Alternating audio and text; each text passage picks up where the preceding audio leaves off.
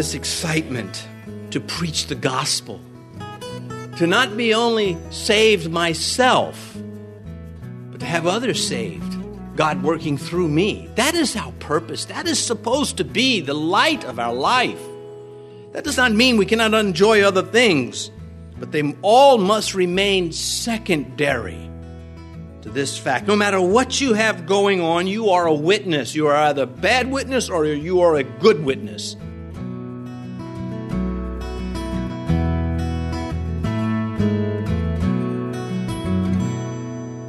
This is Cross Reference Radio with our pastor and teacher, Rick Gaston. Rick is the pastor of Calvary Chapel, Mechanicsville. Pastor Rick is currently teaching through his series called The Believer's Basics. Please stay with us after today's message to hear more information about Cross Reference Radio, specifically how you can get a free copy of this teaching. But for now, let's join Pastor Rick in the book of Revelation, chapter 19, as he begins his message called Second Coming. Now I saw heaven opened, and behold, a white horse, and he who sat on him was called faithful and true, and in righteousness he judges and makes war. His eyes were like a flame of fire, and on his head were many crowns. He had a name written that no one knew except himself. He was clothed with a robe dipped in blood, and his name is called the Word of God. And the armies in heaven, clothed in fine linen, white and clean, followed him on white horses. Now out of his mouth goes a sharp sword, that with it he should strike the nations, and he himself will rule them with a rod of iron. He himself treads the winepress of the fierceness and wrath of Almighty God.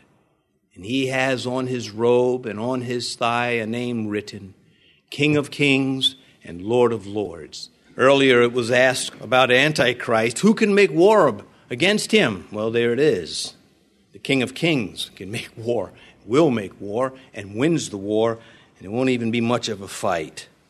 The common phrase that we use concerning the return of Christ is the second coming, a phrase that's not found in the Bible. The fact, of course, is there, and uh, that the phrase is not there is, uh, is really not that important. The fact is what is important.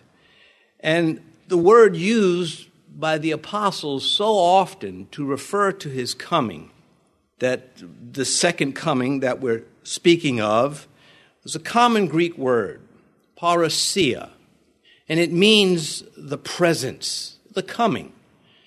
That is what James uses when he says there in James 5, verse 8, establish your hearts for the parousia, for the presence, for the coming of the Lord is at hand. And of course, he's referring to Christ returning. The Lord had already been, had ascended to heaven almost two decades ago when James wrote that. This word parousia, as I mentioned, is significant. 24 times it shows up in our New Testament, 16 of them in reference to Christ's return. Matthew chapter 24, when Jesus said, But as the days of Noah were, so will the coming of the Son of Man be, the parousia. The second coming is in two phases. And the first has to do with what we call the rapture, the, the taking away of the church. Now, if you're one of those who believes the church has to go through the Great Tribulation period, I'm beyond debating that. That's your opinion. But mine is not that way. Mine follows, I believe, the scripture when God says to the church at Philadelphia in Revelation chapter 3, I will spare you from the great tribulation that is coming upon the whole earth. When Paul writes to the Thessalonians and says, Comfort each other with these words, what comfort would there possibly be if you were to go through this great tribulation?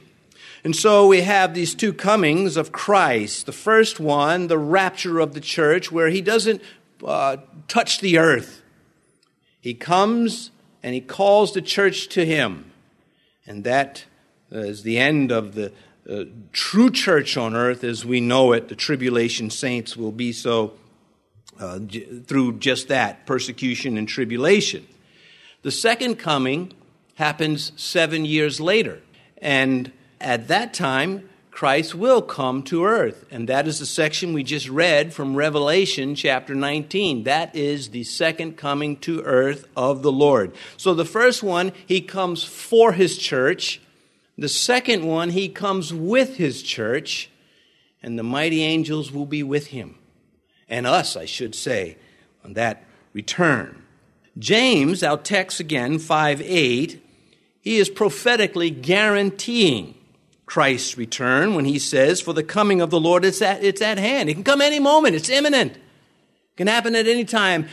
No other prophecy need be fulfilled before he comes. Now, at the time he wrote it, there was still one prophecy that had to be fulfilled, and that is the martyrdom of Simon Peter. After that, nothing. Jesus promised Peter that he would be martyred. And so after that, after Peter was martyred, there was nothing left to fulfill, and he can come before this service is over. He's not likely to because he wants you to hear what he's given me to say. It's just very simple. But after service, be ready. Because I would have to I would have to object on your behalf, of course, to him. Why did you have me work so hard to just end it so soon? Anyway, James, again, prophetically guarantees Christ's return to earth. As I mentioned, almost two dec- decades after the Lord ascended. We'll get back to that briefly in a little bit. But here in our reading of Revelation 19, which is history future, from God's standpoint, it's already happened. We're the ones that look forward uh, to these events. But John wrote anywhere from 45 to 65 years after the ascension of Christ, and he's still excited about the coming of Jesus to earth again. Hopes were very high in that early church that Christ could return at any moment. This was on purpose, this was by design, and it was good, and it should be for us too. But none of them knew that 2,000 years would go by, and he still has not come, and the church has still been conducting business, the true church, in spite of the false churches, in spite of so many false people in true churches. But that so many centuries would pass between his promise and his return is irrelevant. It was irrelevant to them, technically. When you get down to it, he didn't have to come back. They just expected him to. And for us too, he could come back at any moment, but if he does not, we know what we're supposed to do. The question I have, and I think the Holy Spirit would ask this question is anyone here too focused on the here and now to care about the here to come?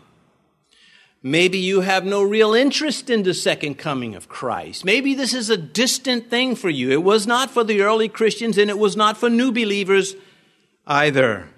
This being a consideration of believers' basics, I'm not trying to go in, uh, in depth, but just cover the topics enough to get us going, if, if I can say it that way.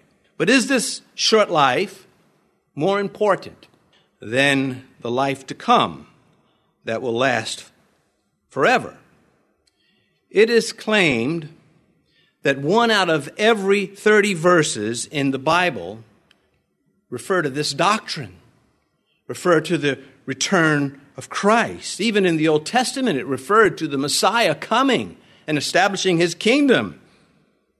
To every one mention of the first coming, the second coming is mentioned eight times, according to one Bible student.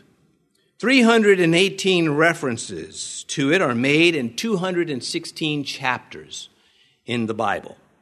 Whole books, example, or the two I can think of, Thessalonians, 1st and 2nd Thessalonians, they deal with the second coming of Christ. And remember, those were new converts when Paul wrote those Thessalonian letters whole chapters. Matthew 24, Luke 21, Mark's Gospel, chapter 13, deal with the second coming of Christ and all that's in between, and some that is after. They are devoted to this topic. And so, we are not to have a rare mention of what is said so often. In other words, the Bible has made a lot of statements concerning this, revelations. Therefore, we're not to ignore it. We're to respond. If the Bible has so much to say about the coming of Christ, then we should have a lot to say about the coming of Christ. God is not done with his Bible. I don't mean adding new scripture. I mean as far as uh, fulfilling what has been written. There's much to be done. There's much to be carried out. The coming verses that I'm about to give momentarily, they are authoritative. Authoritative speech of God to man concerning these truths. Jesus himself bore witness in his testimony to the second coming. All of the New Testament writers faithfully proclaim this truth. From each writer of our New Testament, we have mention of the second coming of Christ. Now, not in every single book of the New Testament and letter, but each writer of those letters. For example, Paul may not say anything about the second coming in Philemon, directly say anything about it, but he says it about it in Titus, for example. Our Lord, Matthew's Gospel, chapter 24. And this is when, you know, they had gone into the, the, the Herod's temple, the second Jewish temple that had been uh, enhanced aesthetically by, by Herod, and it was supposed to have been a magnificent temple. Well, the disciples, they wanted a response from Christ about it. They were impressed. They said, Master, look at this temple. And he says to them, I'm telling you, not one stone will be left upon another. And that, of course, they understood to be uh, at the end of the age. So they asked him about it. When will these things be? And he gives that long uh, discourse on the end times. And in verse 30 of Matthew 24, where all of this is, then the sign of the Son of Man will appear in heaven, Jesus said, and then all the tribes of the earth will mourn. They will see the Son of Man coming on the clouds of heaven with power and great glory, the parousia, parousia, the presence of Christ, the, the physical, visible, inescapable presence of Jesus Christ on earth. Simon Peter talks about it in 2 Peter chapter 3 verse 10, but the day of the Lord will come as a thief in the night. Comes like that when you don't expect it. John in his first letter, he says, "And now little children abide in him that when he appears, we may have confidence and not be ashamed before him at his coming. There's that Greek word again, parousia. The Apostle Paul, there in Corinthians, that section of Corinthians that I use most often for the, communion service that we have, he writes, for as often as you eat this bread and drink this cup, you proclaim the Lord's death till he comes. See, each one of them, this is important doctrine. And I want Christians to know it and hear it, says the Holy Spirit. I want them to be mindful of it. When you read your New Testament, it will be flying off the page if you are sensitive enough to pay attention to it. And so it is with many of the prophets in the Old Testament also. Well, James, of course, our text, and right before our text in verse 8, he says, Therefore, be patient, brethren, until the coming of the Lord. Jude writes, Behold, the Lord comes with ten thousands of his saints. That's that section we were just reading from in Revelation 19 that he is referring to. The writer of Hebrews says Christ was offered once to bear the sins of many. To those who eagerly wait for him, he will appear a second time apart from sin for salvation. Those who eagerly wait for him, bookmark that in your heads because we're going to get to that. To be eager for his return. And then the angels themselves. They had something to say about the return of Christ. And Christ ascended there, in the, that's recorded in the book of Acts in chapter 1. There were the disciples with their jaws wide open, gazing up into the sky as the Lord ascended. And the angels, we believe they were angels, men of Galilee, why do you stand gazing up into heaven? This same Jesus who was taken up from you into heaven will so come in like manner as you saw him go into heaven. What are you looking up at the sky for? He'll be back. Get to work. you got things to do. Like what? Well, there's a laundry. I've got to wash my truck. No. I mean, you got to do that stuff too. Anybody here need to wash a truck? Just see me after service. I'll, uh, I'll help you out with one that you can wash. But anyway, this excitement to preach the gospel, to not be only saved myself, but to have others saved. God working through me. That is our purpose. That is supposed to be the light of our life. That does not mean we cannot enjoy other things, but they all must remain secondary to this fact. No matter what you have going on, you are a witness. You are either a bad witness or you are a good witness. You're either saved or you ain't saved. Either way, the clock is ticking. And if you are saved, as uh, I don't remember who, I do remember, but I'm not going to say, but the saying is the heart took a licking, but it kept on ticking. That will be the story of the saints. When we leave this life, life will continue for us. And what will matter is not only the future that lay before us, but the ministry that we engaged in here. So here are some of the characteristics about the coming of Christ. It will be literal, visible, personal, and local all at one shot. Revelation chapter 1, verse 7. Before I read this, here's John. He's a prisoner on the Isle of Patmos for his testimony because he was a, a believer. He's persecuted and the island was his jail. And he gets this vision of what we call the revelation. Christ had been gone, as I said, by this time, anywhere from 45 to 65 years, as far as the ascension goes. And yet he is still excited. And he writes about it, and he makes us excited. He says, Behold, I love that. That's the French horns come in right there. Behold. He is coming with clouds and the kettle drums. No harps. Not yet. And anyone who thinks we'll be playing harps in heaven, uh, where do you get that from? But anyway, behold, he is coming with clouds, and every eye will see him, even they who pierced him. And all the tribes of the earth will mourn because of him. Even so, amen. This is the truth. I'm not persecuted here on the Isle of Patmos because I didn't see what I saw. I am persecuted because I did see and I did live what I am telling you. I experienced with Jesus Christ. And not only me, so with Peter and Andrew and all the other disciples of Christ, the apostles. It will also be sudden, the second coming of Christ. Revelation 16, 15, Behold, I am coming as a thief. Blessed is he who watches and keeps his garments, lest he walk naked and they see his shame. Again, that word, behold. It's an announcement. Something big is about to happen very quickly. At the end of the word, behold, it happens. Behold, I am coming as a thief. Those were the words of Jesus to John in the Revelation, chapter 16, verse 15. It will be unexpected. It will be quick, and you won't see it coming, so you better be always ready, is the idea. Matthew 24, 36. But of that day and hour no one knows, not even the angels of heaven, but my Father only. But as the days of Noah were, so will be the coming of the Son of Man. You won't be able to stop it. It will be like a flood. You can't stop a flood.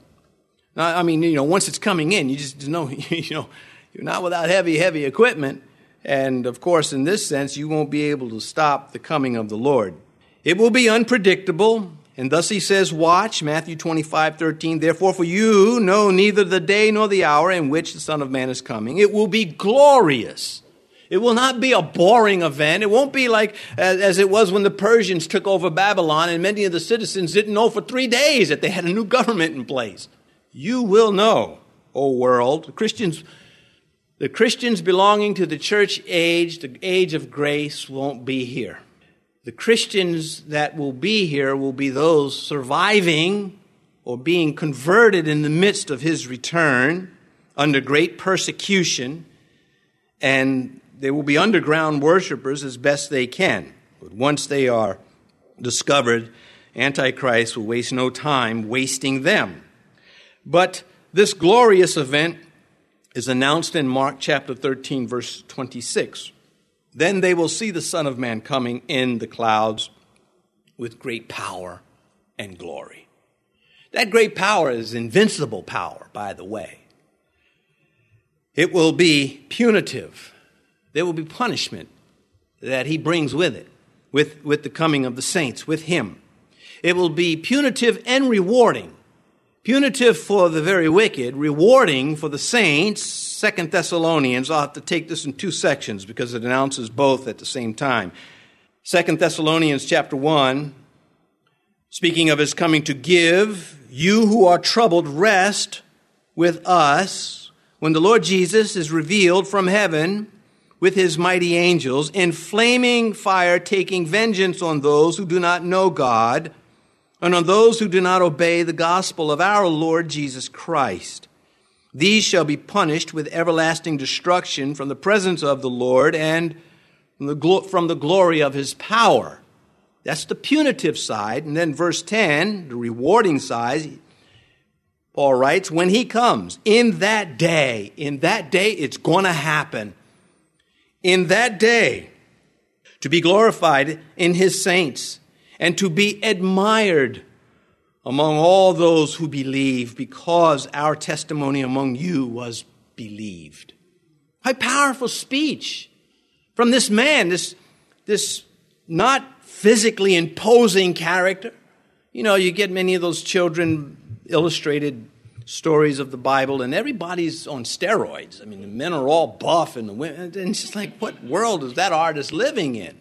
Paul, the most striking feature about Paul, you'd have to see if he took his shirt off, so you could see the wounds on his body. Now, I've told this story years ago. I was at an event, and, and evidently, it wasn't a bodybuilding event. It was another kind of event, obviously, if it's not that, right? But anyway, so this bodybuilder came in. It wasn't a big, it was a gymnasium sized place, a large gymnasium. And all of a sudden, I'm doing my thing, and I hear people saying, Take your shirt off. They weren't talking to me. I mean, although back then, I had muscles in my hair. So uh, I looked around, and, and there was this bodybuilder that had come to enjoy the event too. And everybody wanted to see his muscles. Now, he didn't do that. He just enjoyed, the, of course, the attention. Well, if the Apostle Paul came and they yelled, Take your shirt off, and he took his shirt off, they would see the scars of canings and beatings and all the other things that he endured on his frail body. And so when he shows up to Thessalonica and makes these converts, they were true converts. They were not impressed with his physical appearance. It was the power of the Holy Spirit, the anointing of the Holy Spirit on his life. And Paul is not the last man to have this power. It has been the story of Christians preaching the gospel throughout the ages. Not in an identical way, but in as a powerful way. And so when these Thessalonians came to Christ, they fell in love with Jesus. They were persecuted very soon after.